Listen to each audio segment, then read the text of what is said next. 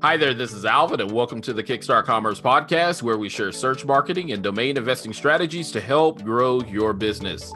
In today's episode, our guest is Arif Mirza, a longtime domain investor and consultant at namecult.com, host and the producer of The Domain Social, and the producer of Paige Howe's The Domain Show. Today, Arif and I discuss how developing a DJ site that reached nearly 30,000 DJs or a community of DJs paved the way into domain investing for him.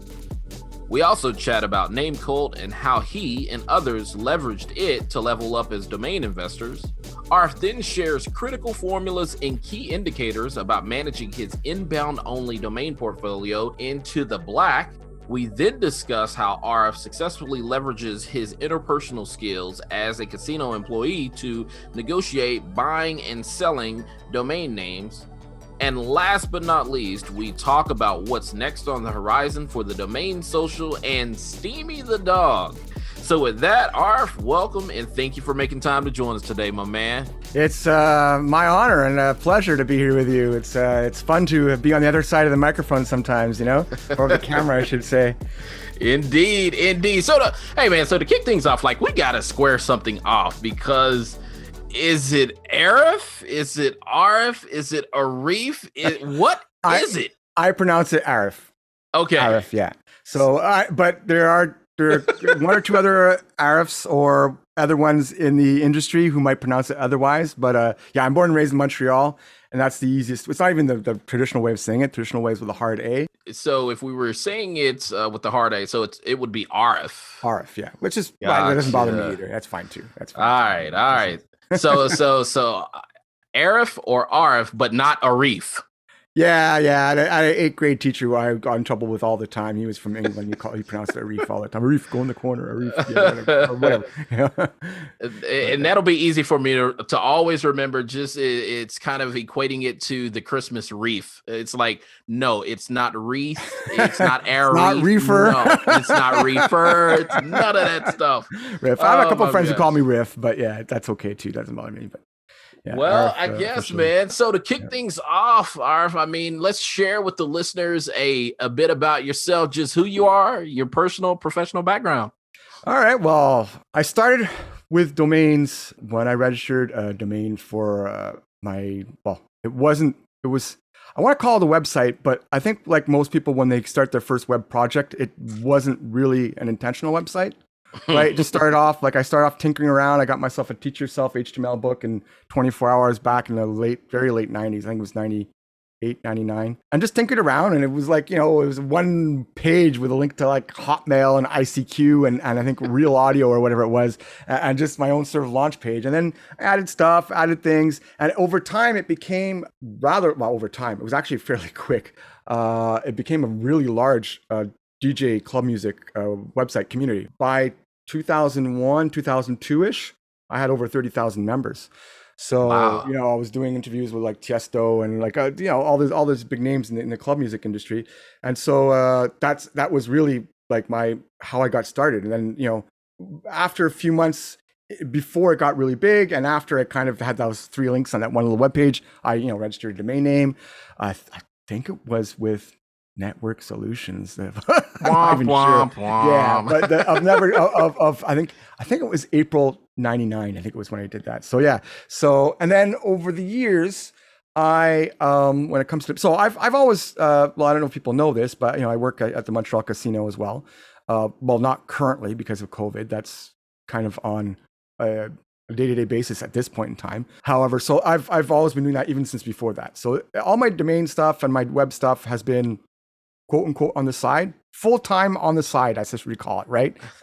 You know, I work 35 hours a week there, and then I'd work on my website on the side like 40 hours a week, you know. So over the years, I had a couple tiny little sites here and there, nothing big, but I did accumulate, you know, sometimes dozens, sometimes even a little bit over 100 domains that were like to be developed, right? Mm. If ever I figure out how to, I always say, I don't know, not really a funny joke, but it's like, I always say like, I'll get to it when I figure out how to make 30-hour days, you know, it's like, or you know, the eight-day weeks. It's like, But, you know, it's just that those never happen. And it's like, I think that's how most of us got into domains, right? Is, well, I don't know about yourself, but I know, like, for me, it was just like at a certain point, I had a lot. And then I'm like, okay. And then in 2016, I was just, you know, doing like I usually do. Every few months, I check the GoDaddy sort of expiration stuff and just search for stuff. And it wasn't really anything structured. It was just every now and then I'd check. And there was, it happened to be around the anniversary of .co. And so .co had, I think, it launched 8 years before. So now, knowing now what I know now, not at that time. That time I was like, oh, wow, this is a ton of good stuff. I didn't really realize that. But so it was the anniversary. So there was a wave of really great one-word .co's coming through the expiration stream at GoDaddy and like single terms and stuff like that. So I'm like, okay, so I asked myself, I go, what am I going to do here? I go, I want some of these domains. They're really good. I could build them out. Right. But like, that's why I said the last however many times, it's not going to happen, right? Or my plan is to make it happen, but I go, if I buy these domains, then I got to get serious about also being open to the possibility of reselling them. And that was end of the summer, 2016. And so that's what I did. I grabbed, I don't know if I got 100 of them at the first. It was, I probably got a little over 100 over a couple of months. But at the same time, I registered for, you know, one of the large domain forums out there, and I started listening to DomainSherpa and Domain MWire, and like all, you know, well, those were the two main ones. And going back and listening and re-listening and re-listening to all the old podcasts and absorbing all my initial domain knowledge through all these things. And that's how I kind of got started to being open to selling them. And I, you know, started listing them here and there. I was a lot more organized back then because I had much fewer domains. You know, when you have 300 domains, it's a lot easier to list them everywhere than when you have 3,000. Tell the truth. Challenge. Tell the truth. Tell the truth. Yeah. So that's it. And then you know, one thing led to another. When you start, obviously, you don't make that many sales. You know, some of my choices were probably not the best, but looking back, and I'm actually kind of a little bit impressed in that. If I take the domains that I acquired that first year and set them aside, so even in the first year, those weren't profitable. But as of today, that batch of domains is more profitable than not. So that's a cool thing. You know, it's like, okay, I didn't make too many mistakes. Part of that is because I already had, you know, websites in the past. I kind of knew a little bit what I was doing. And part of that was because I jumped in with trying to learn as much as possible before buying too much. And I, you know, buying too much, I guess, is always a relative term. And I did buy a lot of stuff. And I, you know, first year I did drop stuff, but luckily I think overall I did okay. And now the last couple of years have been pretty good to me. So, yeah. So let's go back then, Arif. Now, and one of the things that is so interesting to me about your story is, at least from everything that I hear, it wasn't that you really intentionally entered into domain investing per se. It was more of you took unknowingly a domain development approach. Correct. Although I will be totally honest, and I haven't really developed anything in the last more than 10 years. Oh, no, that's actually not quite true, right? So I did, NameCult, I guess, is a development, but the thing is that it's WordPress, right? So it's like, it was 10 minutes to put up, and then, you know, 3 hours, 4 hours, 5 hours a night of going through lists and putting them up and sharing them with everybody else. So that was, I guess that is kind of content. And I, you know, but aside from that, it's the serious development stuff was way back before it was as difficult as it is today with all the different screen sizes and such. Back then, you just had that one screen size. It was, you know, whatever. The lowest common denominator of you know, over 95%+ of people had a screen resolution. That's all you had to worry about. And HTML was simple. Now it's not so simple. Retina displays and mobile displays, and what are the media, CSS media queries? What are the line breaks and all this other stuff? Yeah, back then we were just designing for CRTs. I was. When I got the forum, obviously the forum software I had purchased, but everything else was Notepad. Wow, Notepad, because obviously, you know, that was the big dilemma back then. Is it Notepad, or do you use like Front Page, one of those ones? And like all those other ones added so much code and bulked things up. And even if I had high speed really early, I think I had high speed internet back in 98, even before I started with a lot of stuff, but most people didn't, right? So you always had to work them in the equation, right? Even if it was a big music site, but yeah. So then let me ask you this. So Arif, like, obviously, I guess you said it was somewhere either 2016 or a little bit after that. So I guess when you first started this site, I guess that was what year? Oh, that my website was 1999.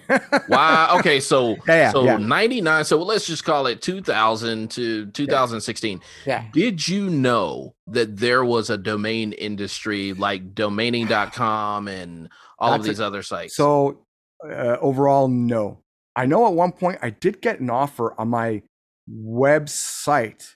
So it wasn't, I don't think it wasn't really for the domain, but it was, yeah, more for the website. And that was I don't remember because I didn't really take it seriously.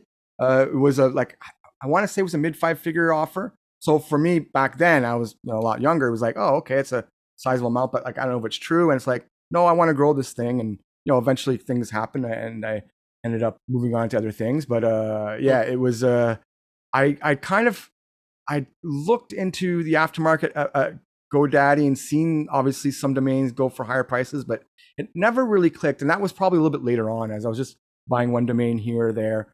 So yeah, I guess the answer is no. I kind of wish the answer was yes, because I would be in a very different place today. Yeah. So then you didn't know anything like about Rick's, what was it? None of that.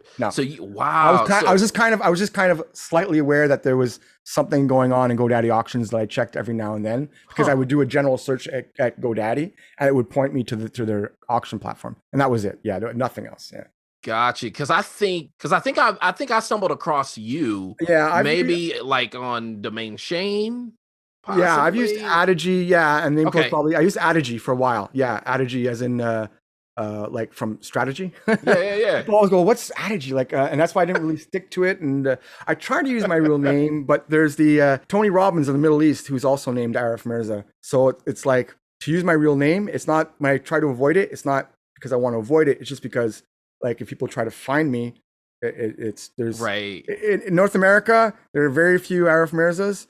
But worldwide, it's like Mike Smith almost, you know? So it's like, I can't get the domain. I can't get ironically, the guy who originally got Arif Mirza and who got it to the other guy eventually was in Ottawa, like literally like a 2-hour drive from where I am. Man, like neighbors. Yeah. It's like the only other Arif Mirza in Canada probably. And he got the domain before me in like early 2000 or 2001 or something like that. I think it was a while back, but yeah. Wow. So then tell me this. So when did you have the light bulb moment to say, you know what, I think this buying and selling domain things might just work for me? It was really in 2016 when I really started doing that, spending time just, you know, absorbing information, listening to all the old podcasts. And I had some decent .cos. I probably got a little too many. When I started in that wave, and within a couple months, I transitioned more into .coms, but I did sell some .cos, not right away, but eventually I did. I sold quite a few. I sold quite a few .cos in the 4-figure range. And, nice. Yeah, and so basically at the beginning I was buying them at the auction, but then I would. So that's what kind of got me into the industry, I think, a little bit more was exactly that. Slowly but surely, like okay, one of the ones that were like on my secondary list. Well, okay, nobody actually bid on that one. Now it's at closeout. So now I can get it for, without competing with somebody else, right? So it's like, oh, okay. And then it's like, and then stuff I didn't even get then, I'd be like, okay, well, when do these things drop, right? And then I'd go, oh, some of these I can actually get for like when there's a coupon, like at $1 or $2 or $7, whatever it was at the week. So I would be buying all kinds of .cos at that time for like $1, $2. And that's when I got that general knowledge of the different steps and all that stuff. That's when I think I sort of got into it a little bit more. And then after listening to more, I think, of the podcast and inform myself more on some of the websites, I shifted a little bit more to .com. And I think today, I have, actually I have my spreadsheet open here. I have about like 95% of my domains are .com. And I think I'm down to like a dozen .cos, including like, you know, like wealthy.co and I think a couple of, you know, really good .cos, but like all the other ones are kind of like, you know, kind of kind of dissolved over the years, let them drop, or sold a couple at bulk, I think, the first year. But yeah. Huh. Now, I don't want to run past something so quick that you just dropped in there. It's almost like, yeah, by the way. But it's you said spreadsheet. Like, yeah. What are you keeping up with? Like, because you have listeners that are out there that think that, oh, I just go out and I buy domains and that's just what we do. And yeah, it's the thing is a lot of people know me just from hosting the social, but like last NamesCon, actually, I did the social at the end, but I also did a session on portfolio math and how important that is. I did a couple of private not like sessions with the people from the social, but not one that was on a different day, and some sessions of just I have a spreadsheet that kind of shows people, projects their portfolio, like how going for, if you buy X number of domains per week and you're buying them at a certain price point and you're selling a certain rate at a certain certain multiple, what's your long-term projections, right? I think that's probably one of the biggest issues of newcomers coming into this industry is they see, so-and-so bought this domain for $20 and sold it for $20,000. And they don't understand the context of, okay, that might be a little bit of exaggeration.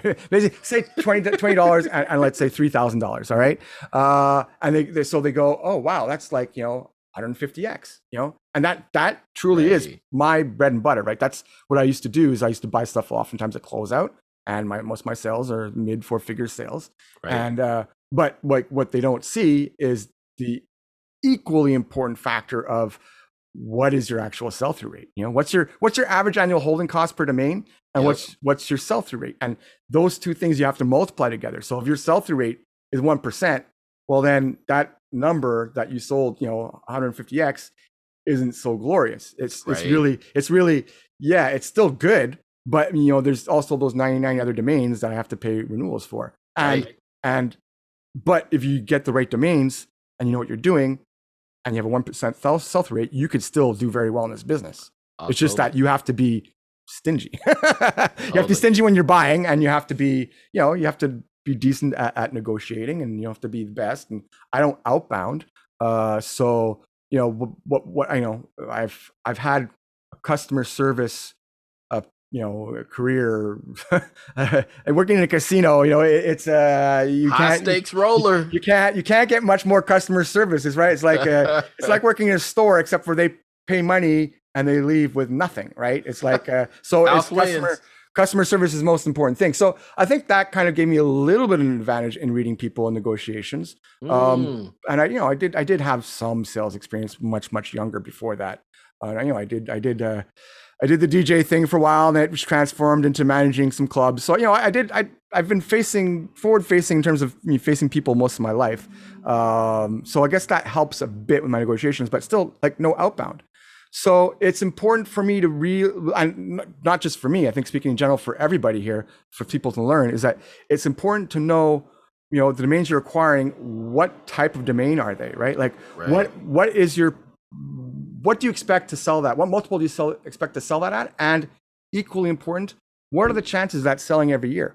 And it's like, if you're buying domains because you're going to think you're going to sell them, all of them every year, then you haven't learned enough in this industry yet. You need to just take a step back, stop buying, and really listen to some of the podcasts, listen to your show, listen to your podcast, go listen to old domain Sherpas, come on the socials, ask questions, join the forums, ask questions, learn from other people's mistakes, because there's a lot of domain investors who's made a lot of mistakes over the years, and I think all of us have, and it's just the quicker you learn, the more the less money you'll burn before turning a profit.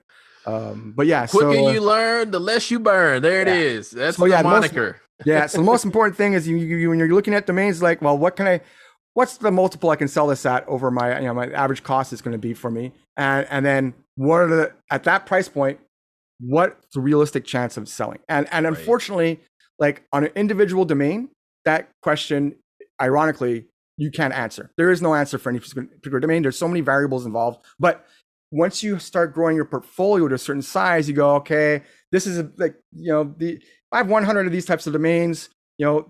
it'll be more or less this on average, you know, and that's when having a larger portfolio really helps you learn about your own portfolio. You know, if you only have 100 domains and you don't make a sale for a year, you might still have a very good portfolio.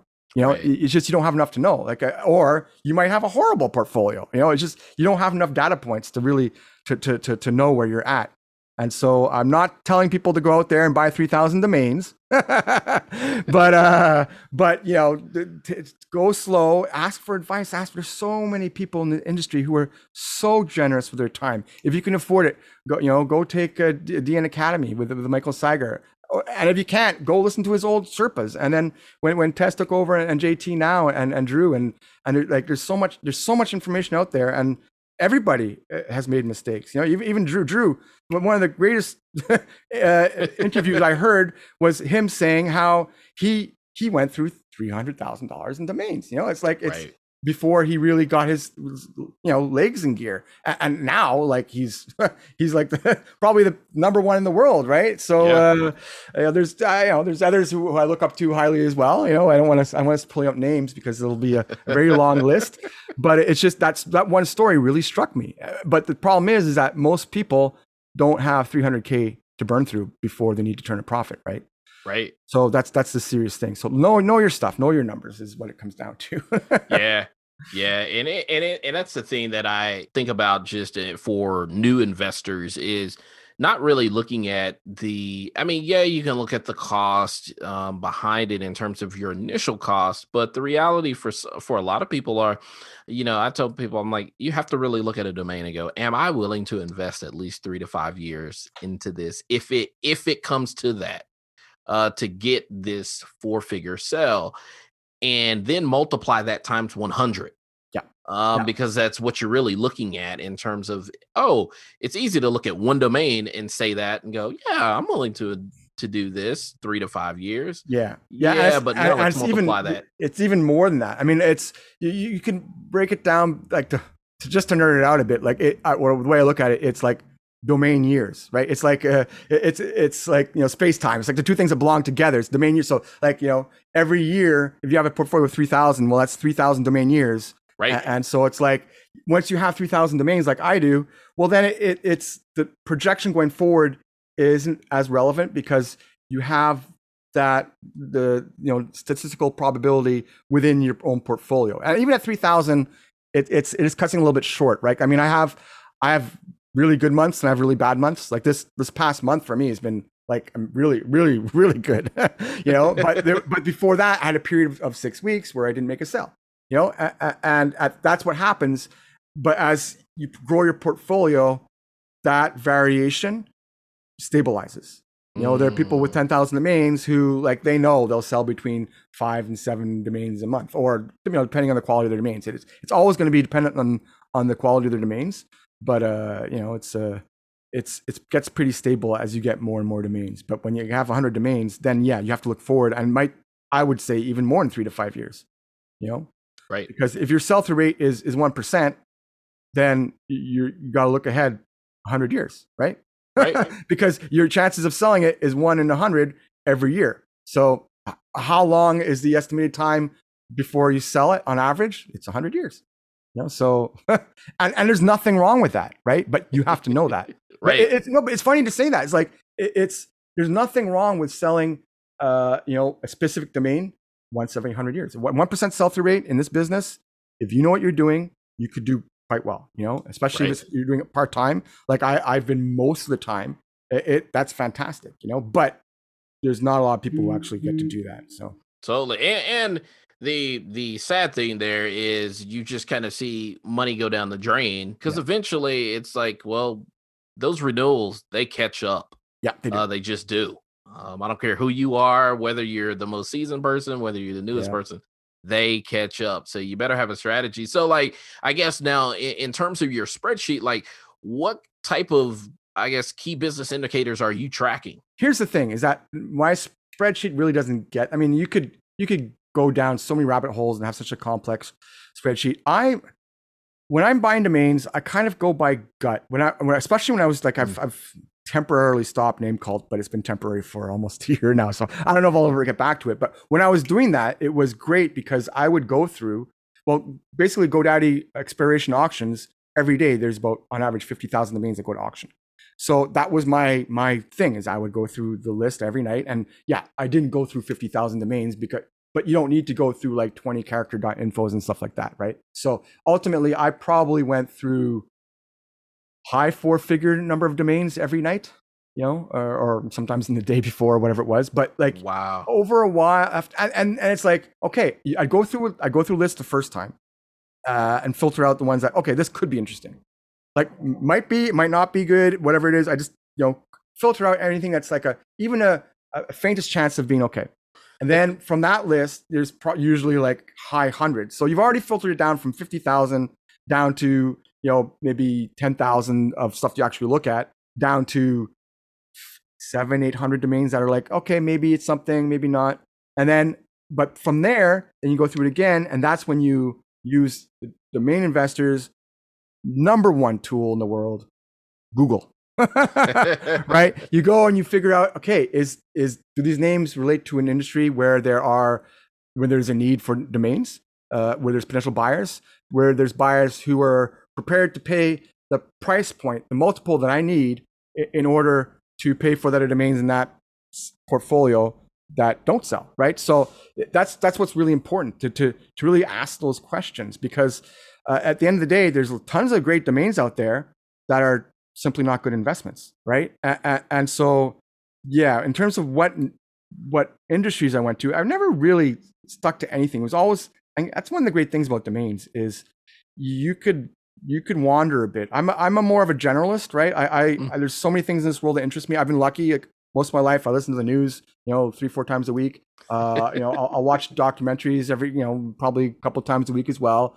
You know, if I see something online, I was like, that seems like a cool science thing or whatever it is. Like, that's always caught my interest. So, you know, at a certain point, if you've been doing that your whole life, I think if you have a general knowledge, you know, good understanding, general knowledge around the world of different businesses and industries and everything there is, I think you do have a foot up in the domain industry, because you can recognize the value in domains in a wide variety of industries. So I never really focus on any one thing, and I'm thankful for that. You know, it's just it's fun to have stuff that, you know, helps you learn new things. I've had domains that I looked on Google, like I had nothing, no idea what it was about. Like, oh, that's cool. Like, oh, there's money in that thing. You know, it's like, you know, that's the question you gotta ask is there money in the business that this domain, you know, is targeted to? And if the answer is yes, then there's a lot more questions you have to ask, right? You also have to ask, like, is there a number of people who would want this domain, or a number of companies who want this domain? Like, I mean, if it's just one, it's tough, right? But sometimes if it's one, if it's the right one, it could be worth it. You know, it's all about the number crunching, right? It's like, if you have a few number of businesses in the industry, but they're going to pay a lot of money for the domain, then it's good. But, and if you, conversely, if you have, you know, a large number of people looking for that type of domain, but the price point isn't as high, well, that could be good too, if the volume's high enough. But, you know, you don't want domains that are like low money and low interest. That's what you want to avoid, you know? So, yeah.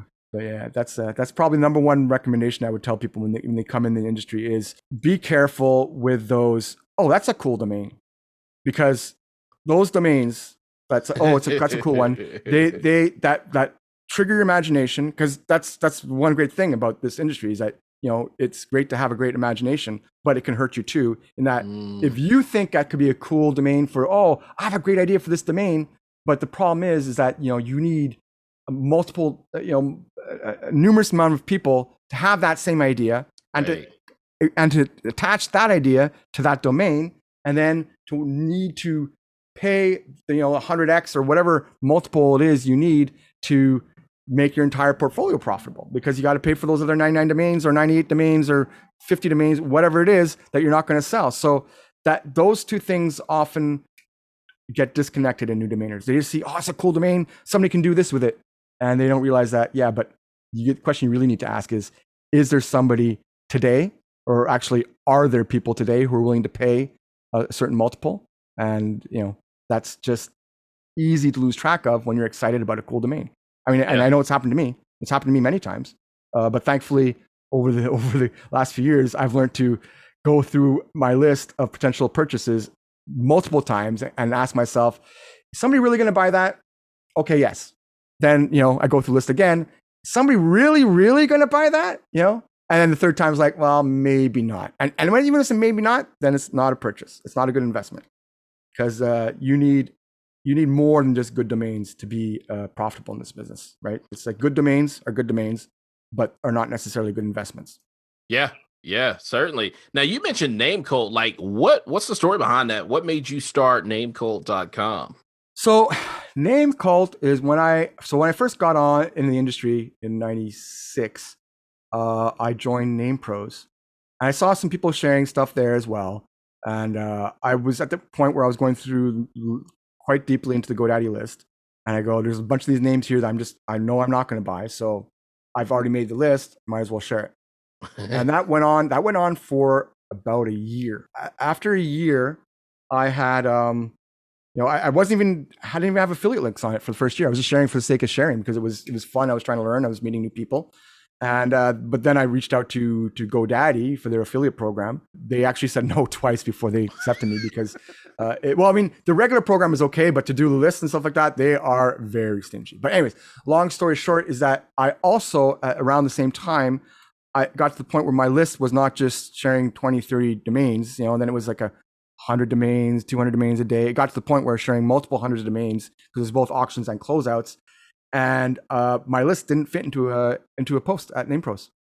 So wow. I split them up into multiple posts, but it got kind of awkward, whatever. And then I just go, well, I'll just start a website, right, on the side. I put the list on NamePros still, but then in my inventory, I have like too many domainer domains. I just went through a list. I go, what's one that's kind of cool, short, sharp, that I probably won't sell at some point because it's like, and NameCult just came to the top of the list because I wouldn't use NameCult to as a end user facing sort of brand because like cult is maybe not. I mean, I think most people just take it for, you know, it's like, okay, you're an enthusiast, right? But right. You know, there is some people who take it the other way, but it's like, okay, it's the perfect name for that. And then so after that for 2 years, I was every day I was sharing a list of domains going to auction that day and also the closeouts that day. So it was like I probably shared about 1 million domains over the course of that time there. And and that probably helped me learn a lot too in this industry, is doing that filtration over and over again, you know, pulling down domains. But yeah, so it's NameCult is still there. You can go look at the old lists, but it's all auctions from, I think my last list was September of last year. I'm not 100% sure, but might have been October. Yeah, that's what I was going to ask. Were you still doing it? Or is there still a desire to do it? Or do you have time to do it? I put it on pause. That's the whole thing. Is that people ask me? I get people who got my list before ask me all the time. They go, "Are you bringing your list back? There was GoDaddy's platform. Let's just say that it's not always the most friendliest, smoothest platform in the world. I lost a lot of commissions because of various things, either bugs or their policies or whatever it was. It got to the point where I was like, yeah, okay, I could do this for fun still. I was making decent money, but it wasn't enough to live off of. And it was just got to the point where like, okay, do I, don't I? I meant to take a break. So officially I'm on break. But how long that break is going to be, might be another week, might be another month. As you said, there's a lot of things going on in my life and my quote unquote real world job, which, you know, after I go back to it, I probably will not be there for that much longer. I kind of want to make the shift into domains full time, either. Really? Either full time, like as a domainer, or full time as a domainer plus something in the industry. I'm not sure. I'm still trying to figure out what I want to do when I grow up. Right? That's what my mom said, like, you know, 2 years before she retired, she goes, I still got to figure out what I want to do when I grow up. I'm like, okay, that's a great thing to do. So yeah. So, casino's reopening soon. I'll be going back, but you know, at some point, I was always planning on taking a sabbatical actually by the end of this year. But then COVID came and kind of threw a monkey wrench into things. And so NameCult, maybe, maybe I'll be back. I did enjoy it, and I have stopped buying domains at that sort of volume, and so I do want to get back into it because I'm doing quite well, and I'm at the point now where either I got to sell a bunch of domains and work on other things on the side, right. Or scale up even further, right? And really, and both options are kind of cool. Not it. So yeah, so it's like, we'll see what happens. I'm weighing my options. Keeping things open. Yeah. And the socials really like got me, open to, things online and YouTube stuff and all these things that like, I don't know, it kind of interests me, and I'm kind of, I've spent the last year learning it all. Right. So it's like, now do I just go back and do my regular job and just do domaining part-time, or do I go take it to the next level and, find something more exciting for me, and while at the same time growing my domain business on the side? And I think I'm leaning towards that option. So let me ask you this then. Have you found the consistency then that is desired that, I guess leads you to say, yeah, this is something that I could do full time? So yeah, here's the thing is that I think is that once I hit like 2,000, 3,000 domains, there was more consistency, but there's still I'm at the point now where I'm comfortable about my annual sales, right? Like I know I can project I'll sell between this and that. The month to month or week to week, it's still, even at 3,000 domains, it's up and down. Admittedly, as most people know, I'm probably not as organized as I should be. Mm-hmm. I'm probably really underselling my portfolio. I probably got another 50% worth of sales to even 100%. If I priced everything, listed everywhere. That's my big dilemma is, do I price everything? Don't I? I've been doing well with most of my domains not priced, and I'm selling domains through incoming negotiations for more than I would, put them as a buy it now. But the question is that, how many sales am I losing because those domains aren't up by it now, right? Right. It's really about that balance. And that's why people say you got to price your stuff and it's not. I'm like, I know I do, but it's also why I'm not too worried about it. And because, this week, 2 weeks ago, I was juggling three sales, 5K and above, right? And one's closed, one is about to close, and the other one's still pending. The one that's still pending is the highest one, obviously, but if I had priced those at buy it now, I'm not sure I would have priced them at 5K. I might have priced them at 3K or something like that. I'm not sure, but that's the thing with pricing domains is like it's not too difficult to price other people's domains, but if it's in your portfolio, they're your babies. And look, the number one rule of all the things I've said so far, the number one rule in domains is do not fall in love with your domains. But why not? Don't fall in love with your dog. Like, it's the same thing, right? Like, I love my dog. It's like, he's my little baby, and like my portfolio, the little domains running around my spreadsheet. They're my babies too, But but it's good. It's fun when they go to a good home, though. It's fun when you get a good discussion going. That's one other thing I enjoy about actually having incoming negotiations is that. Sometimes they're dry and to the point, but sometimes they're really fun discussions, and you really help somebody get the domain they needed to start something really cool. Whether they end up building it up or not, who knows? But right. So you do no outbound, none whatsoever. I think I sent one email once to for a reason that something triggered me that like somebody was looking for something. Oh, I'm not even sure if I ever sent that email. So yeah, I don't think so.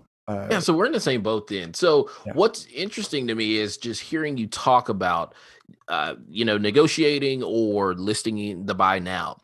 For me, the confusion comes into, it's not a problem to list domain names to sell. No problem there.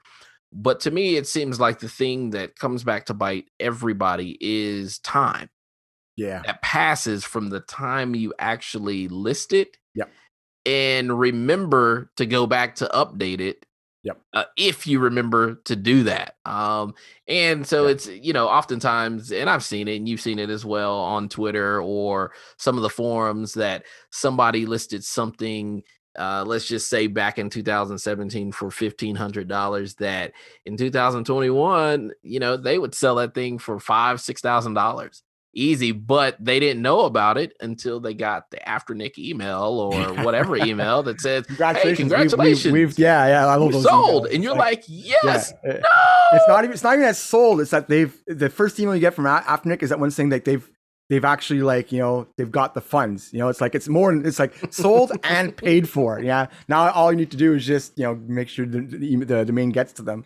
But right. It's like, oh, it's like those emails are like great because it's like, okay, I don't even have to negotiate. It's like, oh, it's almost too easy, you know? Right. And, that's one thing in this industry. It's important to know the different corners of them, right? As you said, like what you just told me now, ironically, this very week, just a few days ago, not even in those 3 ones I was talking about, I don't know, 5,000 price point is a little bit of magic lately, but I had an email from an Afternic broker about one of my domains. I didn't even remember pricing it because all the prices at Afternic are quite old, and I really got to review them. And a lot of them are just, you know, make off or whatever it is when I have stuff at other places. But long story short is I got this email from a broker, and he asked me about a domain, and there was an offer already on the table. It was like, you know, $4,300. I'm like, oh, okay, that's a good offer for that domain. You know, if I would price it, buy it now, might have been around there. But, you know, my gut instinct is, first of all, to always, you know, don't really ever accept the first offer. There is one exception, which is why I want to talk about this one. But then I realized, I looked around at my spreadsheet and I go, oh, wait. So the offer was $4,300, but I had it priced at Afternic at $5,000 way back when. So I'm like, and this is the thing, is that oftentimes when I'm negotiating, I tend to be more firm than not. I will give something, but it's not like I don't meet people in the middle usually. You know, it's usually like, okay, I'll absorb the, you know, whatever $200 fee or what, you know, something like that. If on a 5,000 thing, like I'll knock off $200 or what, just to show good faith. But you know, if somebody's offering $1,000 and I have it at $5,000, you know, unless I really think I want to sell this at $3,000, I won't sell it at $3,000. You know, usually I'll stand firm. But but in this case, you know, I automatically, the first thing you ask Afternic broker if they're contacting you, in my mind, is where is this offer coming from? Is it through GoDaddy or Afternic, or is it through one of your partner registrars? And that's the one thing when you're dealing with Afternic. Is here's a little tip I'll share with everybody, is that if you're dealing with a partnership registrar, what it means is that there's a potential customer who went to another registrar that's not GoDaddy, who submitted a purchase request, and that registrar contacted Afternic, who then contacted you. So, like, how much time has already gone through there, right? We all know, you know, in a certain percentage of transactions or of negotiations, time will kill a deal, right? And there's certain times when that doesn't hold up. It's not 100% true all the time, but there are certain instances where that is the case. And in this specific case, where you don't know who that person was he, you know, asking about the domain on the spur of a moment idea that he's going to drop in 2 days and it's going to, you know, jump out of his head as soon as it got in it, or it could be otherwise. It could be somebody who really seriously wants it, but you don't know. And then, so if you're dealing with Afternic, and if you're within, for me, even if you're in 25% of my asking price, and it's through a partner registrar, I oftentimes just go for it. I just say yes, because the amount of time it takes for me to say yes to the broker, that broker to get back to the other registrar, back to the customer, and that customer to do the transaction for 25%, I think it's worth the risk reward. But that's the thing you got to know, because if the inquiry had come directly through GoDaddy or through Afternic, right, I might have said no. My price is $5,000. Now at 43, it you know, it was close enough either way that I probably would have said yes. But, you know, if it was maybe $3,500, well, then I might have said no in one situation and yes in the other, because knowing that by the time it gets back to the buyer and it's another registrar, like, he's already moved on to his next domain. Right? So, yeah. So I've had that happen to where a GoDaddy broker will contact me, and let's say I have like a Dan Lander up, and depending on what they come in at, a lot of times, you know, it may be a domain that I look at and I go, you know what? Hey, you know, I'm like, and I know that they can go and look at this domain. It's like, just type it in. It's going to go to a Dan Lander, and you're going to see a price that's there. And so a lot of times, you know, it's a matter of, it's almost like a cat and mouse game that if I list a domain, let's say 4,000, and I'm like, it's there for 4,000. And they come in and they're like, you know, hey, 2880. I was like, nope. And a lot of times I put it at 5,000. And then like I start setting reminders like 14-day, you know, 21-day, 30-day, and put different prices on the calendar to go back to update.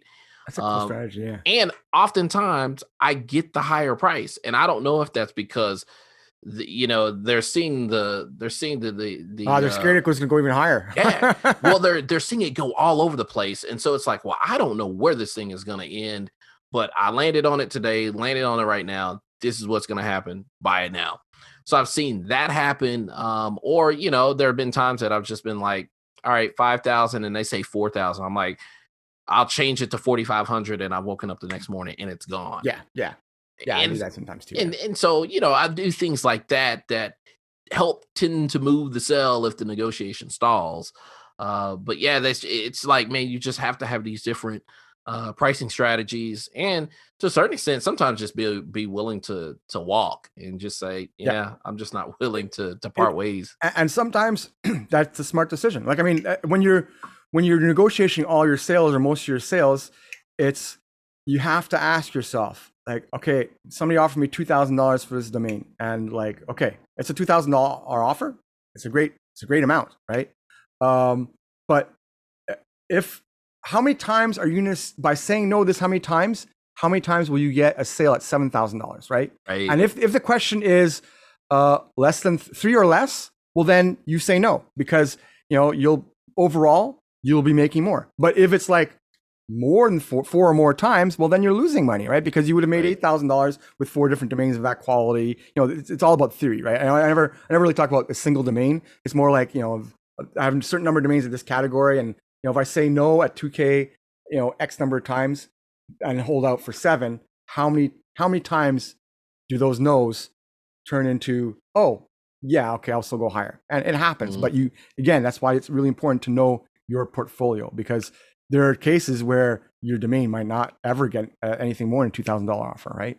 So it's really important to get a pulse on your portfolio, on your domains, and to know what category, what bucket of your portfolio does it fall into. Is it really the type that you can say no to at $2,000 and expect to have another offer come in your lifetime? You know, it's sometimes the answer is yes, and sometimes the answer is no. That's, you know, it's like people often ask for advice in certain things, and it's like, no, it's not always clear cut. You know, every domain is a little bit different, and yeah, I like to look at them in a bucket together. But you know, at the end of the day, each domain it is its own little unique little piece of magic, right? So it's you got to know which ones to say yes to, which ones to say no to. Right. And speaking of category, like, what types of domains or what categories of domains do you invest in? I would say the bread and butter, the bulk of my portfolio is probably like, you know, solid 2-word .coms, like adjective business, adjective something, you know, what I would categorize as a brandable, but not a made up brandable. I do have some made up brandables, mostly, you know, like mostly 5 characters and stuff like that. Some made up words where the root word is a real word in a you know, a good strong business. I 95% of my portfolio is .coms. I have a lot of phrase domains. I have probably a few hundred phrase domains, which I love, because this little recent wave of sales, and even bigger wave of inquiries that like hopefully will turn into sales eventually, that I've been getting a lot of in these little, like, you know, 3-word, even 4-word phrases, you know, like just and those are fun, because I think as these 1-word .coms get more and more saturated, then it's like, where's the next step? And everyone says, well, 2-word .coms. And it's like, it's not that easy. It's because, you know, the 1 words, it's like, it's not even about the words. It's about, you know, on a scale of 1 to 1,000,000 or 1 to whatever number it is, how memorable is this domain, right? Like there's some 1-word .coms that aren't memorable at all. Like I've going through lists way back when I was doing them, every day there'd be at least one English word that would just, I would not even touch. I wouldn't even put it in my list, because it was just, it was too obscure or too like whatever it is. So just because it's 1 word doesn't mean anything, but like phrases do seep into people's memories, I think, a lot more than a lot of even two-word.coms or even an obscure one-word.com, right? So, but, you know, it doesn't mean that you take any three-word phrase and you know, think they're gold. No, you have to have things that are either known or just could be used for a slogan, or just things that are catchy or funny. It's like, you know, there's so many possibilities, but at the same time, there's many more possible ways of getting it wrong. But yeah, I'm seeing an increase in these types of domains, and they're fun to work with too, because you, especially the ones that are kind of a fun play on words. You know, the person making the inquiry is going to be a fun person to negotiate with, right? So it's like that's the thing. I oftentimes, like, I have some negotiations that are just so dry, and I'm just so like analytical and whatever it is, I'm just not even analytical. I'd say I'm just more like just to the point and dry. And there are other ones where it's like I'm getting to these huge conversations, and like at the end, I'm like, I don't even care if the domain sells or not, you know. And those are usually the highest sell through rates, right? It's those ones where you engage in the person, you get to that level where it's like, okay, you know, you're trying to make things work, and then you have the I'll do the air quotes here, the student, right, working on his project. And those ones I love too, because like if I know somebody's playing games with me, I'm pretty good at playing games. And I use that, and I have so much fun with those too. So you know, it's fun to have those little negotiations to deal with. But they're all different. Everyone is a little bit different, and you have to know you have to know which ones are which, right? That's why I think I'm lucky in having dealt with people most of my life, and it probably gives me a little bit of advantage in reading people. I mean, I never really realized it until now, you know, because before it's like, well, it didn't really change anything, right? If I wasn't selling my own stuff, I did some sales before, like when I was really young, and then at the casino, obviously, it's like I'm facing people, but it's not my money, right? And if anything, working in a casino, it's not even about making money. In a casino, you know, if you're at a table, it's you're not there to make money. You're there to make sure the game's applied by the rules, right? You're there to make sure the game remains integrous, whether it's integrity or whatever it is, right? And besides that, there are winners and there are losers, right? And in a casino, it's like, you know, at the end of the day, the games are all made so that house wins, right? It's not magic. It's not like because they're luckier. No, the games are designed to have a little bit of an edge, and that with volume, it ends up being a whack ton of money, you know? But like it never really affected me, because it wasn't my stuff, right? Now it's my domain. So I'm more aware of you know, the negotiation side of it, and you know, you have to adapt to who your potential customer is, and try to use their language, their tone, and you know, there's people that I joke around with, you know, and there's others who I wouldn't even start joking around with. You know, it's just, you have to be able to read that, and it's not easy sometimes, right? Through email, through text, it's like you know, it's tone of voice isn't there, you know, you don't know if the guy's joking or not, right? When you're writing stuff, that's probably another advantage I have. Going back when I had my old music website, the DJ club music website, is that it was a community from around the world with like 30,000, even more than 30,000 members, right? Not obviously not all active, but it was still a very large, very, very large community. You learn very quickly at that point in time how to communicate in ways where there are as few misunderstandings as possible. That's good. For a lot of people around the world, English isn't necessarily their first language, right? So, and that's why for me, like, you know, on the socials, I ask people not to swear and just to watch your language and all that stuff.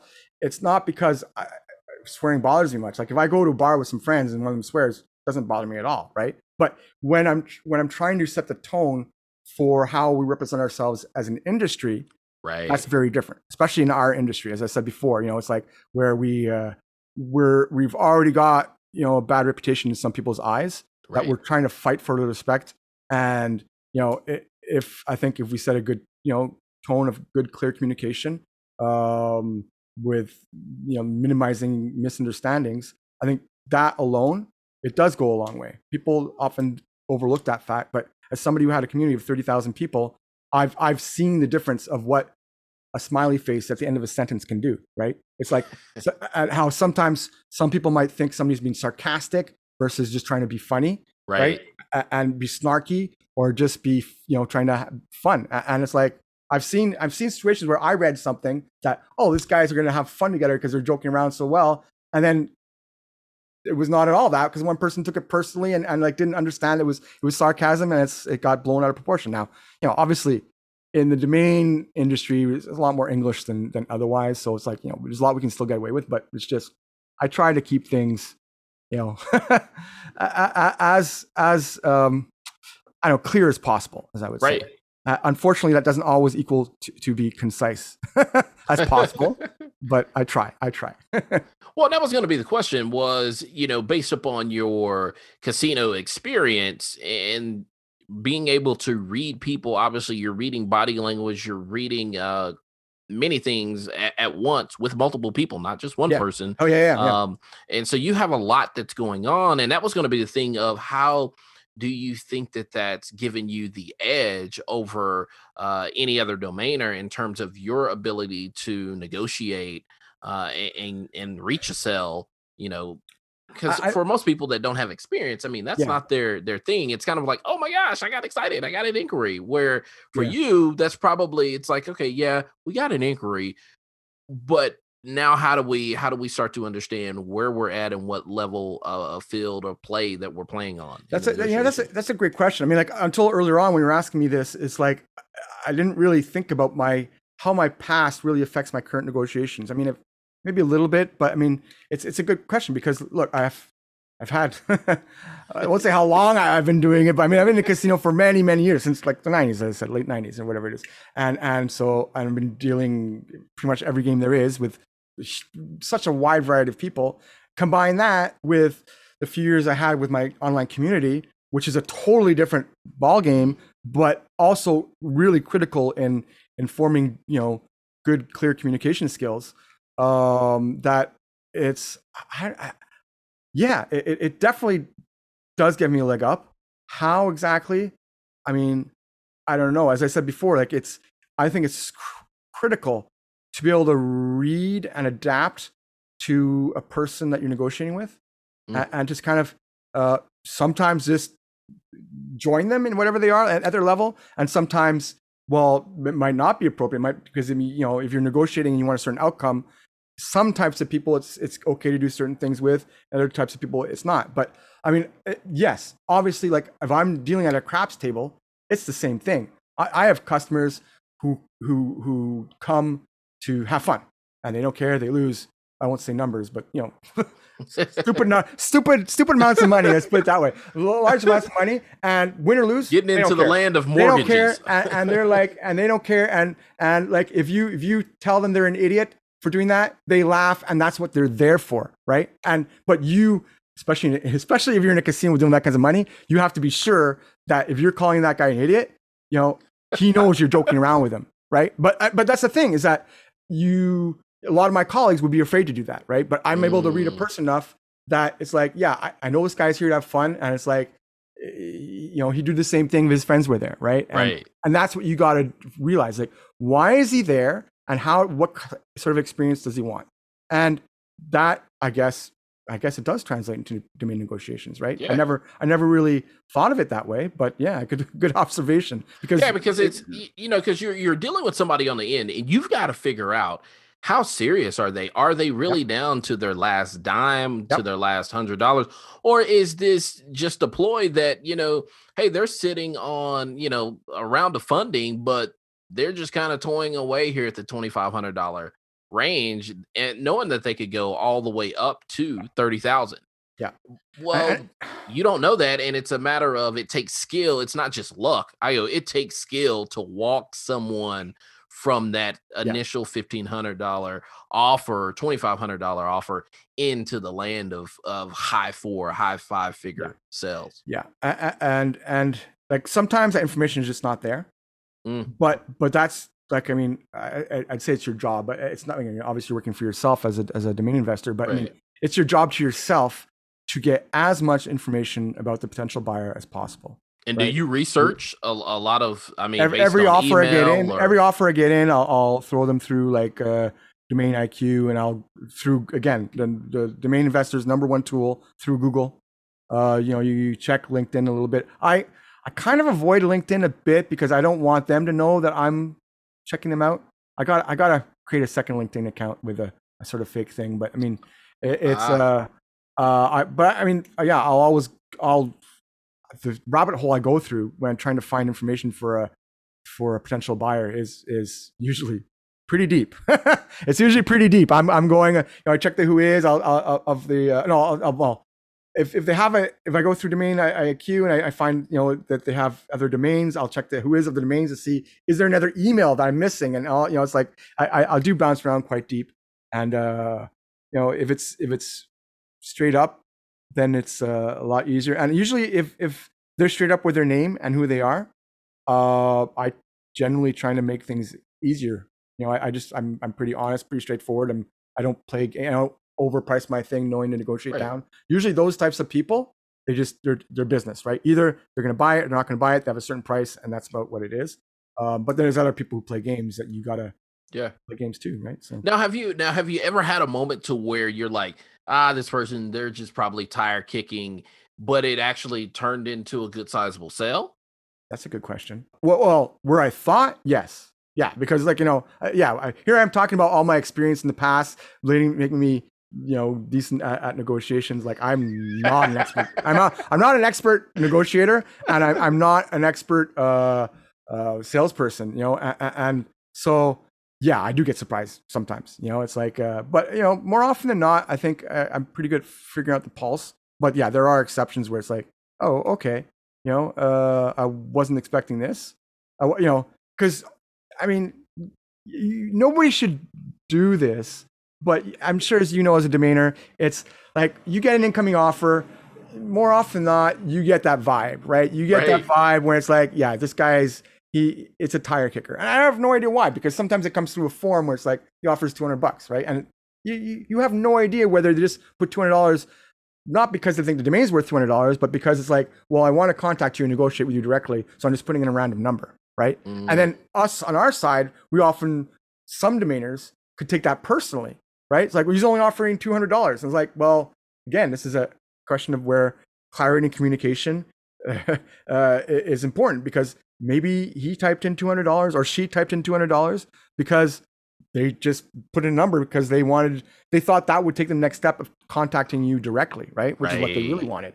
And then they might be prepared to pay $10K or however much. There's people who have stories where they can go even higher, right? So end of the line, it's give every incoming offer a chance, and you know, you never know. I've had sales in the, where it's I didn't think they would come out. I'll admit to that. You know, I'm it's happened. Well, switching up gears here. So one of the things that I've just kind of picked up on along the way, along this journey, and just getting to chat with you. So you are really based around community. I can definitely tell you just have a heart for creating communities, whether it was from the DJ website, just in terms of Name Cult, but you also have some other dealings in terms of the Domain Social as well as the Domain Show. So, I mean, talk a little bit about both of those. Like, how did you, I guess, stumble into doing this whole Domain Social? And for those that don't know, what is it? What is the Domain Social? Well, the Domain Social is basically every Friday since, I was gonna ask if you know who Mike Cyger is, but if you're in the domain industry and you don't know who Mike Cyger is, you're in the wrong industry. Just quit. Just stop now. But he started in March of 2020, like right at the cusp where everything was shutting down. What he called the quarantine social, where he just invited some friends. And it ended up being Fridays, and it grew every few weeks. It grew and grew, and then in July, as things were actually end of June when things were starting to open back up, he announced the last show of June that would be the last one, and he was taking a break. And he was like, the way he phrased it, we wasn't too sure whether it was a break or stopping, or he said at one point he said break, but then he said stopping, whatever it is. And he says, well, you know, if anybody wants to take over, you know, get in touch. And a few of us did. And it ended up, that's when I registered the DomainSocial.com. And then I just ran with it there. And it's fun. It's a weekly meeting on Zoom where we've been anywhere between like 40 and like 80 people. Sometimes even actually the one after the NamesCon, we ended up 120 people or something like that. Wow. So I think that was the first NamesCon, I think it is. maybe it was the second one, I don't know. But we've had, you know, varying number of people, and it's what's fun is that it doesn't really matter how many people are there, because if it's a smaller number, then it's more intimate and we have a lot of fun. And if it's a larger number, then we have a lot more data to feed off of and information to feed off of, and it works either way. And so yeah, so now it's been exactly a year. I think on the 3rd was the first one I did. 3rd of July 2020 was the first one that was after Mike's, and it's been great. It's been 1 year where I think I've learned a lot about this industry. I've shared a lot, and I've completely aside, much more important, I made a lot of really fun, interesting, cool friends. You know, who like when I meet in person, I'm gonna give them a big hug, because I've probably spent more time with them over the last year than any of my real world friends. You know, it's like it's those social. We start at 3 o'clock Eastern, and sometimes we end at 9. Sometimes we end at 10.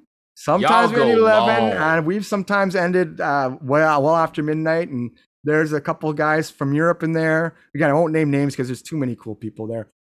But who were there like at 6, 7 o'clock in the morning in Europe.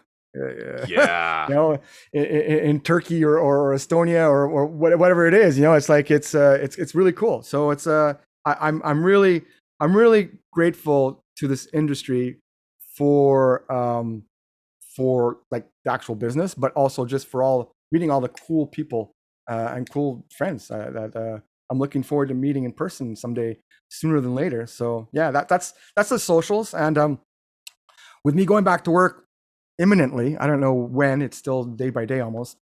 I'm not too sure what the status of that's going to be.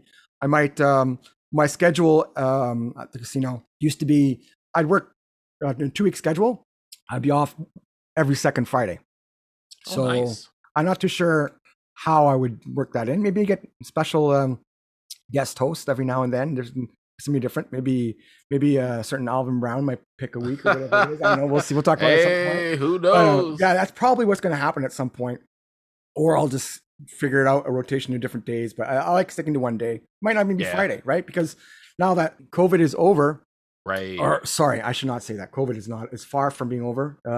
But I mean, over in terms of the day-to-day lives of people in North America. People going back to work, right? Right. Yeah. So, like the complete shutdown of everything and everyone.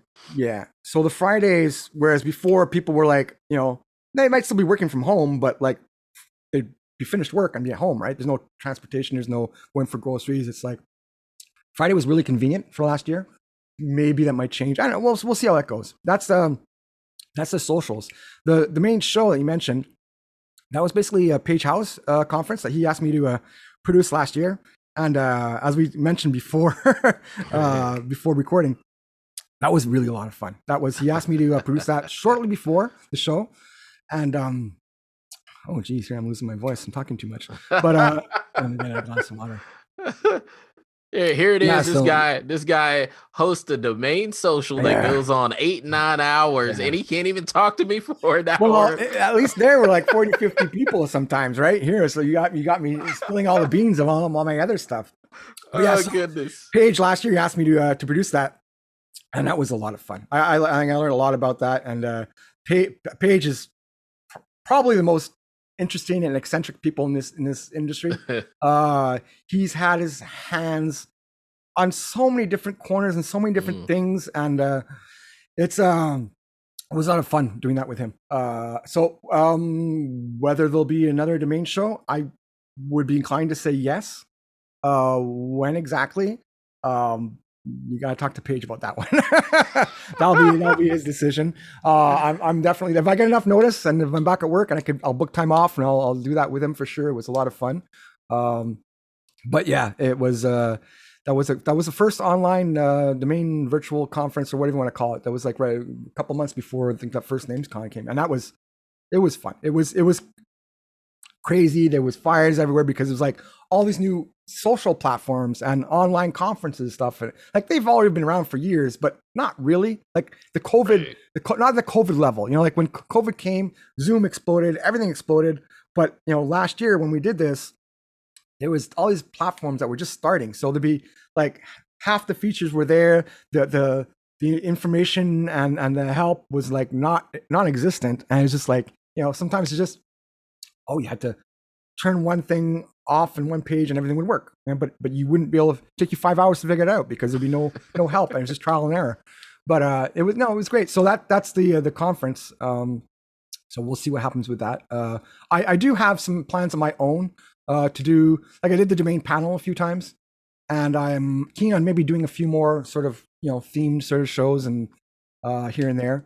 But you know, time is an issue. Yeah, I've actually been planning a few of them, but that's the problem, is that I've been planning them for the last several months because with work, it's been, I could be going back to work in 2 weeks, right? And to plan events online, you generally need more than 2 weeks, right? Just to notify people. And if I, you know, if in 3 weeks on a specific date that I choose, I don't know if I'm going to be back at work. It just, it's been frustrating. So I mean, I've been really lucky. I think, you know, most people I know have been pretty lucky. You know, we live in a part of the world where, you know, this pandemic has been, it's not, I'm not going to say it's been easy to ride out, because it hasn't been for many of us. I've lost people, but I mean, to live in Canada or in the United States, it's a really special thing. We're very lucky in North America to be where we are, because there's other corners of the world where it hasn't been so good. So, you know, I hate complaining to say that, you know, I'm day by day and whatever it is. It's a complaint on a very superficial complaint level. So I just don't take that the wrong way. You know, yeah. I've been lucky. It's just that I can't plan anything. So right. Yeah, just make that clear. Is that, and I'm not saying I'm not asking for sympathy on that front. It's like I've had it pretty good. So, you know, but yeah. So, now, one of the things that has definitely popped into my mind, just like left fieldish, is like, I guess now, do you invest in any CCTLDs? Like, I know everything .io, .vc, .ag, .whatever, 2-letter. I'm like, man, things seem to be on a rocket ship ride for some of these CCTLDs. So do you invest or no? I started with .co, so yes. But I'm at its peak, I think I had around 300 .co's, but that was when I was at the end. But that was in the end when most of them were like $1 promos. What was that? So is that 1 word, 2 word combos? They were like single terms, 1 words or single terms. Okay. And that was like in 2016. Gotcha. And by the end of the first cycle, I dropped a chunk of them. I think I was probably down to about 50. Like now I'm down to 12, right? So So Arif, is that normal though for you in terms of saying, yes, I'll take a promo code, I'll go register a couple hundred of these within a, you know, within a strict parameter of, let's just say, a single term or single word or single phrase, and then not register them going into that second year? No. Okay. Here's the thing: is that I would recommend it. If you're going to go in that, dip your toes into that pond, definitely do that. Definitely do that. Do not renew 100% of the domains that you acquired at $1 when the renewal is $25. Right. Right. I just don't really operate in those anymore. Like I'm looking at my spreadsheet now. I have like 95% .com. Of course you are. I'm 95% .com, 2% .org, 1% .net, right? So that leaves, I have 19.biz. I have 3.cas, but I think those are more personal ones because I'm in Canada. I have 3.ccs, 11.cos, I have 20.infos. .infos, I have a couple .infos from before that I actually, so when I say 2016, that's maybe even a little bit of a lie, because I did get a couple of domains much earlier .infos, like I have diet.info, but that wasn't really, I got that, you know, maybe to build out, you know, it was like, yeah, I know it's worth money, but it's also maybe to build out. And that was, I think that was in 2011, 2012, 2013, I don't know, somewhere around there. But you know, I had a small, I think I got webmaster.info as well. That was through a special GoDaddy auction.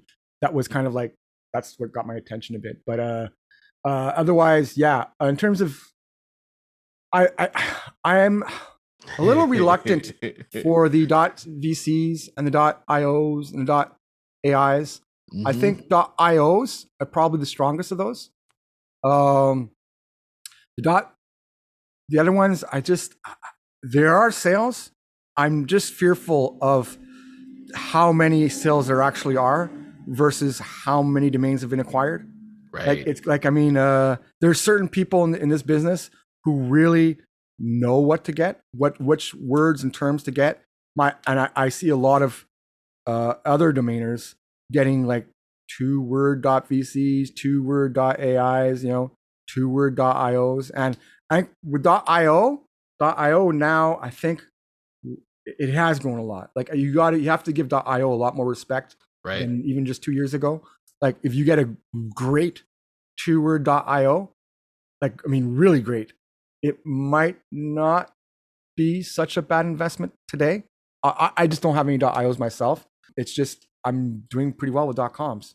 So yeah, I would definitely, though, getting back to your question, if people are doing that, be careful with your price points, because your average holding cost for these repurposed country codes, the renewals are not cheap on some of them.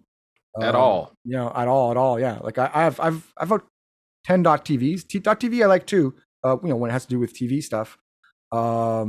You know, especially if it's a generic term or something like that, I think it could be used for a YouTube channel or something like that.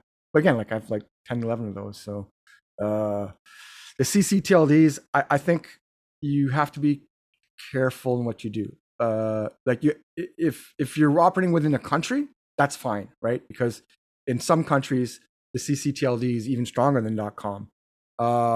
Whereas in other countries, they're not. But the repurposed ones, again, you just got to be careful, because the number of domains that actually do sell at prices that are worthwhile to invest in, I think are a lot smaller than people think. Oh, totally. And I think that warning isn't to everybody, right? There are certain people who are making money with those domains, but I just fear, like, people hear, oh, you see now these .io sales going for 6 figures. Right. My fear is that, you know, people are going to start really dipping a lot of money into them, and, you know, it's going to be the wrong ones. But you know, that warning is just as valid in .com, right? I see you go to, I don't want to name any place, but you go to a certain domain forum and you see some people posting certain, you know, 2-word domains, and like 99% of them are like zero value .coms, right? Yeah. .coms, you know, it's already difficult in .com, that dipping, when you step your toes outside of .com, it becomes significantly harder because your costs are higher, your sell-through rates are higher, but sometimes the opportunities are there. So yeah, I don't say stay away from them, but, you know, be very prudent if you do go into those. Yeah. Definitely. And that's one of the things that I think for most investors, it's, especially when you're entering, you know, use caution at the highest level of when you're looking at Twitter, when you're looking on some of these forums. While it's exciting to get, you know, hey, oh, such and such bought this name for $40 and they flipped it for $4,000. That's exciting, but that's it's only half the story. Yeah, and if to jump into something with only half the story, I mean, it's you can't do that. Like, I mean, it's like if you're in a boat, right, and you see this nice horizon of water, and it's like, oh, you want to go jump in, right, because you see this nice sunset and water, still water, whatever it is, but like there's another half, right? What's below the water? Right. What's below the water? Right. Are there rocks? Is there seaweed? Is there sharks? Is there, exactly, you know, so it's like, you really need both sides of the story. And, and it's like, and this industry there's so much information out there, right? Like go back and listen to your podcast. If somebody's listening, go back and listen to Alvin's previous podcasts, go back as far as you can. Then go to DomainSherpa. DomainSherpa. I mean, all those old ones. I mean, obviously take them with a grain of sand, because some specific things within industry have changed. Right. But a lot of the overall concepts are still the same thing. And just, I learned so much from walking my dog. My little buddy Steamy, as everybody knows, Steamy. Like he's probably why I'm a success in this business, because I've spent thousands of hours walking him over the last X number of years. And listening to old Sherpas and Dominion Wires and the other podcast, the Josh's and yours, that, yeah, that, you know, since then. And but you know, when I started in 2016, you know, there was basically, you know, there was just such a mountain load of information on Domain Sherpa. So like I'm with Mike Cyger, he's probably listening to this. Like there's very few people in this world who I'm more grateful to than him, because of the socials that got me onto doing all the social stuff. I'm just learning a whole new aspect of the computer stuff and the internet stuff, and all, and I'm really enjoying that. But also for giving me the fundamentals of domain education, right? I mean, I probably would not be a successful domainer today if I hadn't absorbed all that information initially. Yeah, and 100% agree. Today, there's even more information, right? I mean, it's just. If somebody starts buying thousands of dollars of domains without actually getting information, it's their own fault, right? It's just all free. It's great. And then if you can afford it, you know, take DN Academy with Michael as well. But you know, if not, there's still lots of free information out there. Again, yeah. Like you know, as somebody who knows how much work it is, I'm very grateful to you. And everybody who sits in your, you know, in your shoes, yeah, Andrew and JT and everybody. I want to start saying names because I'm going to forget one person. It's gonna be like, oh, okay, Keith, and yeah, yeah, exactly. Keith, actually, Keith is awesome because his are a little bit shorter, so I always listen to him when I'm cooking. He's like my cooking guy. He's my cooking companion. You know, I always have certain things here or there. And yeah, so it's like, but yeah, I mean, there's so much great information out there that it's just. You know, get to it, absorb information before spending too much money, because it's not as easy as people make it out to be. You know, I've seen a lot of people kind of come in gung-ho and like, you know, guns blazing. And then sure enough, a couple months later, it's like, oh, okay. Another one bites the dust. And then a year later, they're like, none of them are renewed. And it's like, well, you know, I think it's important to learn from your mistakes to a certain point. I mean, do buy some things. But you know, there's also such a thing as like paper trading. You know, right. Like go through people's lists. You know, and I'm not doing Name Cult anymore, but if I was, I would tell people, you know, don't even buy from my list. Take my list, mark down 5 that you would buy. What price point would you buy them at? See if you would have gotten them that. See if other people bid on them, and then take those names and ask people in the industry, were these the best 5 names? Did I choose right? Right? And it's not even if the best 5 names, because oftentimes, again, it's best domains and most investable domains are 2 different things, right? A good domain is not necessarily an investable domain. I've seen people like, you go listen to some of the old Sherpas, and some of the Sherpas are saying, oh, those are great domains. This is a great portfolio.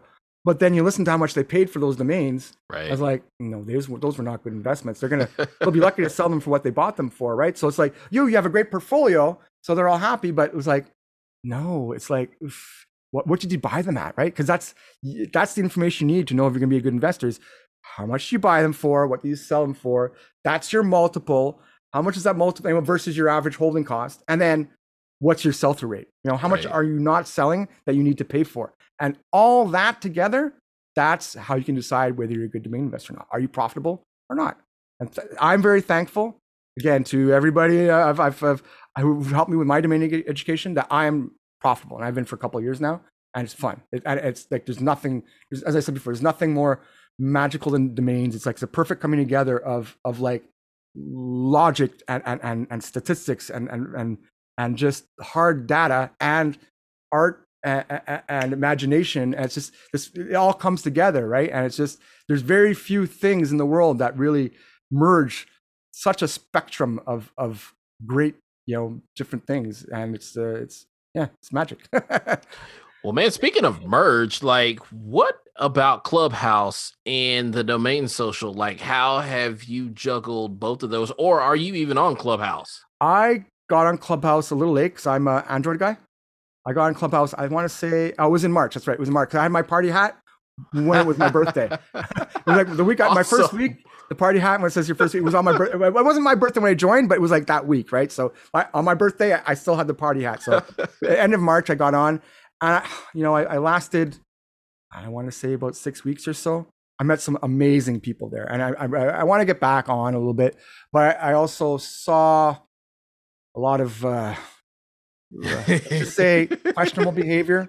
We'll just leave it at that. You know, it's not, again, it's not so much the language. Language is one thing when you're representing an industry. I think I would choose that people use better language. But if you're in a closed group, it doesn't matter so much. But what I'm talking about in terms of questionable behavior, we heard some strategies. It's not about the language. It's about, you know, it was like groups of this group and that group, and people getting angry. And it's like it kind of.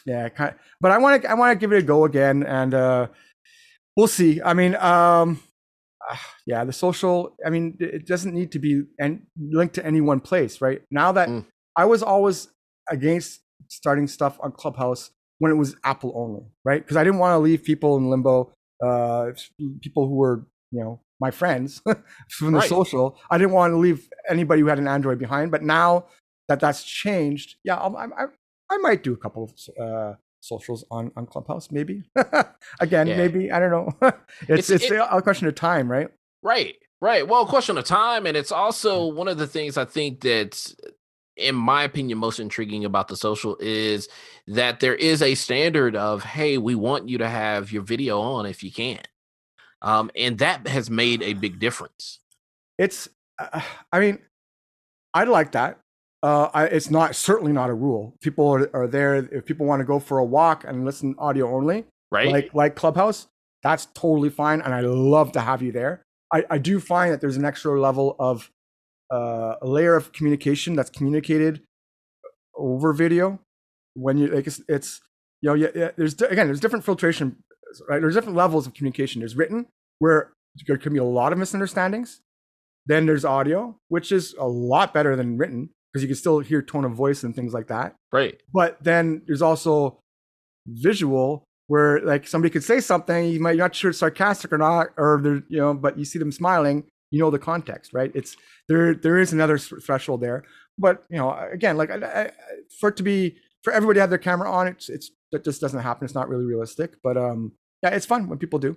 I do find it just feels more like a community when it's like that, right? But you know, nothing against Clubhouse and audio only. I think it's cool for a lot of people, and that, you know, you can walk your dog. Oh, totally. And be on Clubhouse, right? Which is, you know, what I did for a while, until when I was tethering my phones, I realized how much bandwidth I was eating through. That's another reason. Probably another reason why I took a little bit of a break. I have 10 gigs before they throttle it down, and that first month I think it was like 9 gigs of Clubhouse only, and then 1 gig of other stuff. So I'm like, okay, it's like 9 gigs across 3 days. Well, you guys know, if you know anything from the socials, people listening here.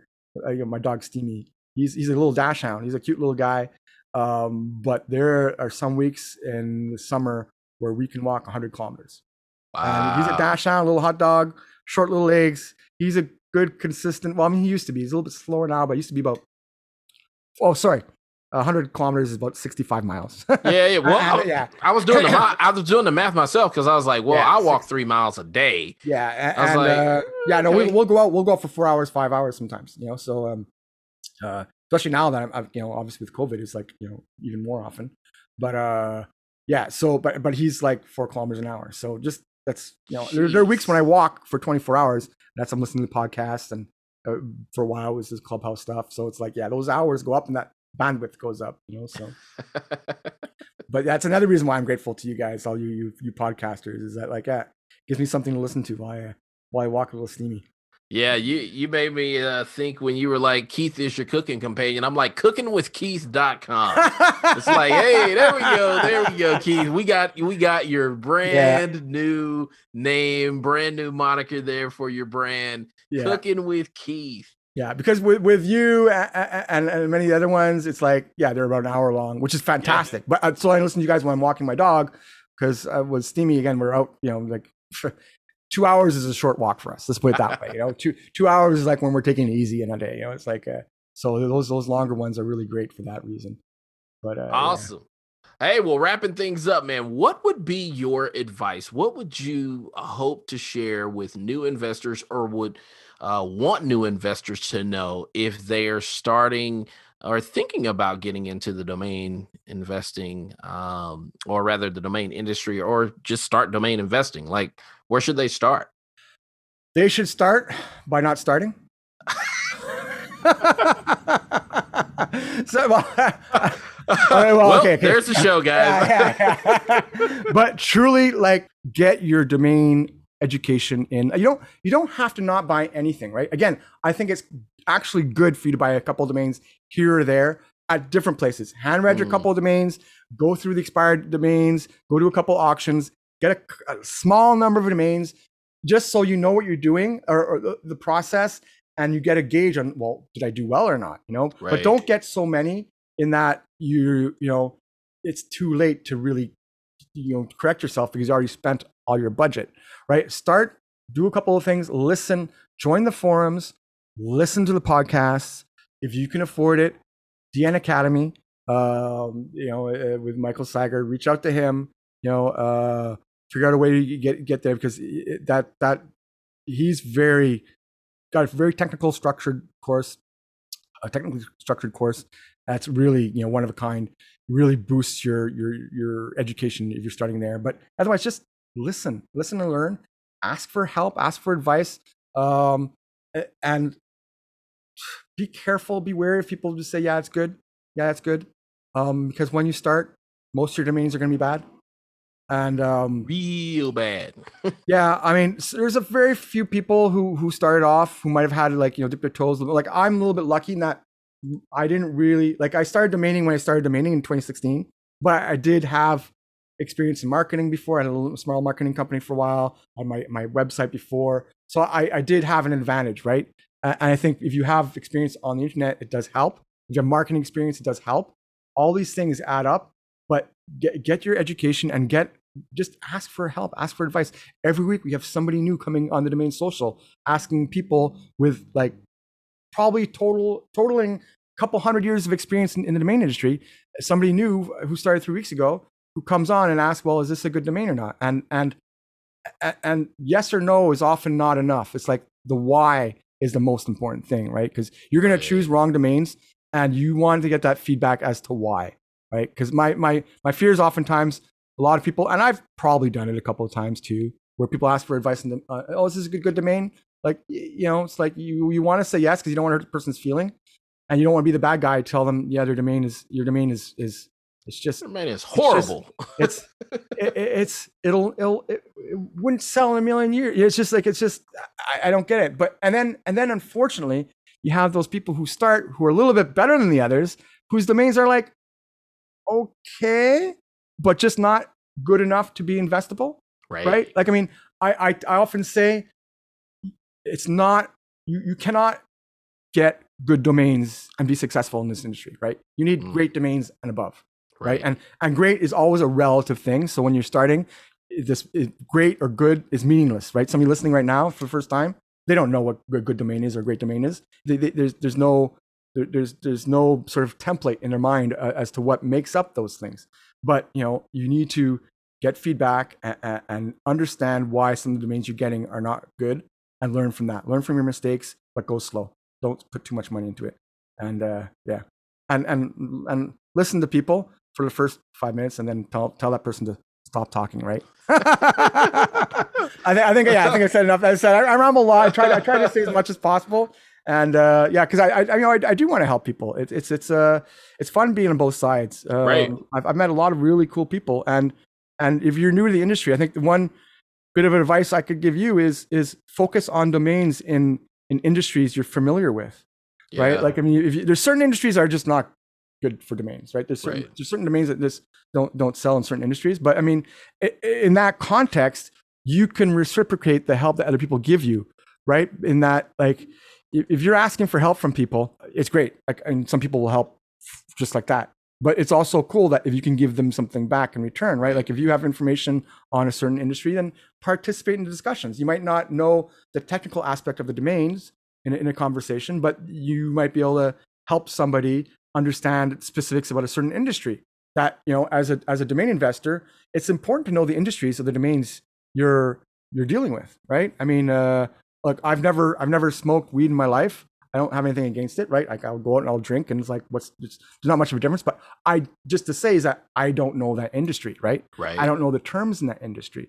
So it's like, if somebody's coming to me asking for advice, this and that, great. Okay. And then, you know, like, oh, you might know that I don't know about that industry. I still have, I know more now because I'm investing in those domains. You know, it's like, that's something to somebody who doesn't know that industry that you can help them with, you know? And so right. It's like, try to find people where you can have a synergistic relationship with, people who are learning as well, learn from each other.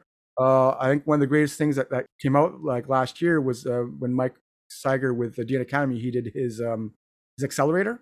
Yep. And there was a group of people who afterwards came out of that as sort of all kind of like, I don't know, colleagues, right? I guess right. You could say. And they learned from each other. They stayed together. I think they have a group or whatever it is. And right. They still help each other, bounce ideas off of each other. And that's important in this industry, right? Because it's sometimes there are things about a certain domain that might be really bad that it's something you're not aware of in the world. Right. And that happens to me sometimes. And to add to it, you know, some of those folks that came out of the DN Accelerator, say that fast 5 times, you know, some of those folks now, you know, not to say that, hey, by going that route, this is going to take you down the same course. But for some of them, they wound up becoming brokers for some of the top brokerages. Yes. And so obviously they have a bit of skill, a talent, and they added to that in terms of DN Academy and sharpened it and leveled up in certain areas. But, I wholeheartedly agree that education is 100% spot on. You know, definitely don't skip it. Don't skip it by any means. So, hey, but last but not least, I mean, if somebody has been listening, journeyed with us this far, and they say, okay, how can I get with Arif or get in contact with Arif? Like, how might they do so? So they could come on the socials, the Domain Social. You go to the DomainSocial.com, thedomainsocial.com. You can subscribe there and come on every week. And basically, I send an email out right before the show with a Zoom link, and you can join us there if you want to join everybody. If you want to just contact me, I'm pretty available in the industry. You could get me at I go by Adeegy, so you can go domains@adeegy.com, or I think I still have my Name Cult email. You can go to Name Cult and contact me through there. I'm on the forums as well here and there. I'm not too far away. Awesome. Yeah. Awesome, man. With that, we're what? You're on Twitter? Well, the Domain Social on Twitter. You can get me through there too. Oh, the Domain Social. I was like, I don't. Yeah, I don't check it that often, but I'm bad with Twitter. I mean, I only got on last year because towards something you gotta get on it for the social. So I go through it in waves, but I'm a late bloomer when it comes to Twitter. But you can get me on there too if you want. I also go by Adeegy, I think, is my other one. And NameCult is also on Twitter, but I don't check them very often, but you can try. No, that's good. Well, with that, we're out of time. So, Arif, thank you again for joining us today and sharing your entrepreneurial and domain investing journey, my man. My pleasure, Alvin. Again, thank you for all the work you do in this industry. I think, as I said, when I recommended people get their domain education, it's thanks to people like yourself who really, you know, make this industry one where there's no excuse not to get your information, your basic education and information from, because there's so much out there, and you are one of the many people who were involved in that. So thanks to you too.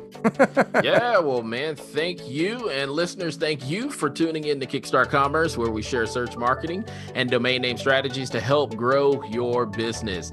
Please subscribe to this podcast via iTunes, Google Play, Stitcher, Spotify, or Podbean.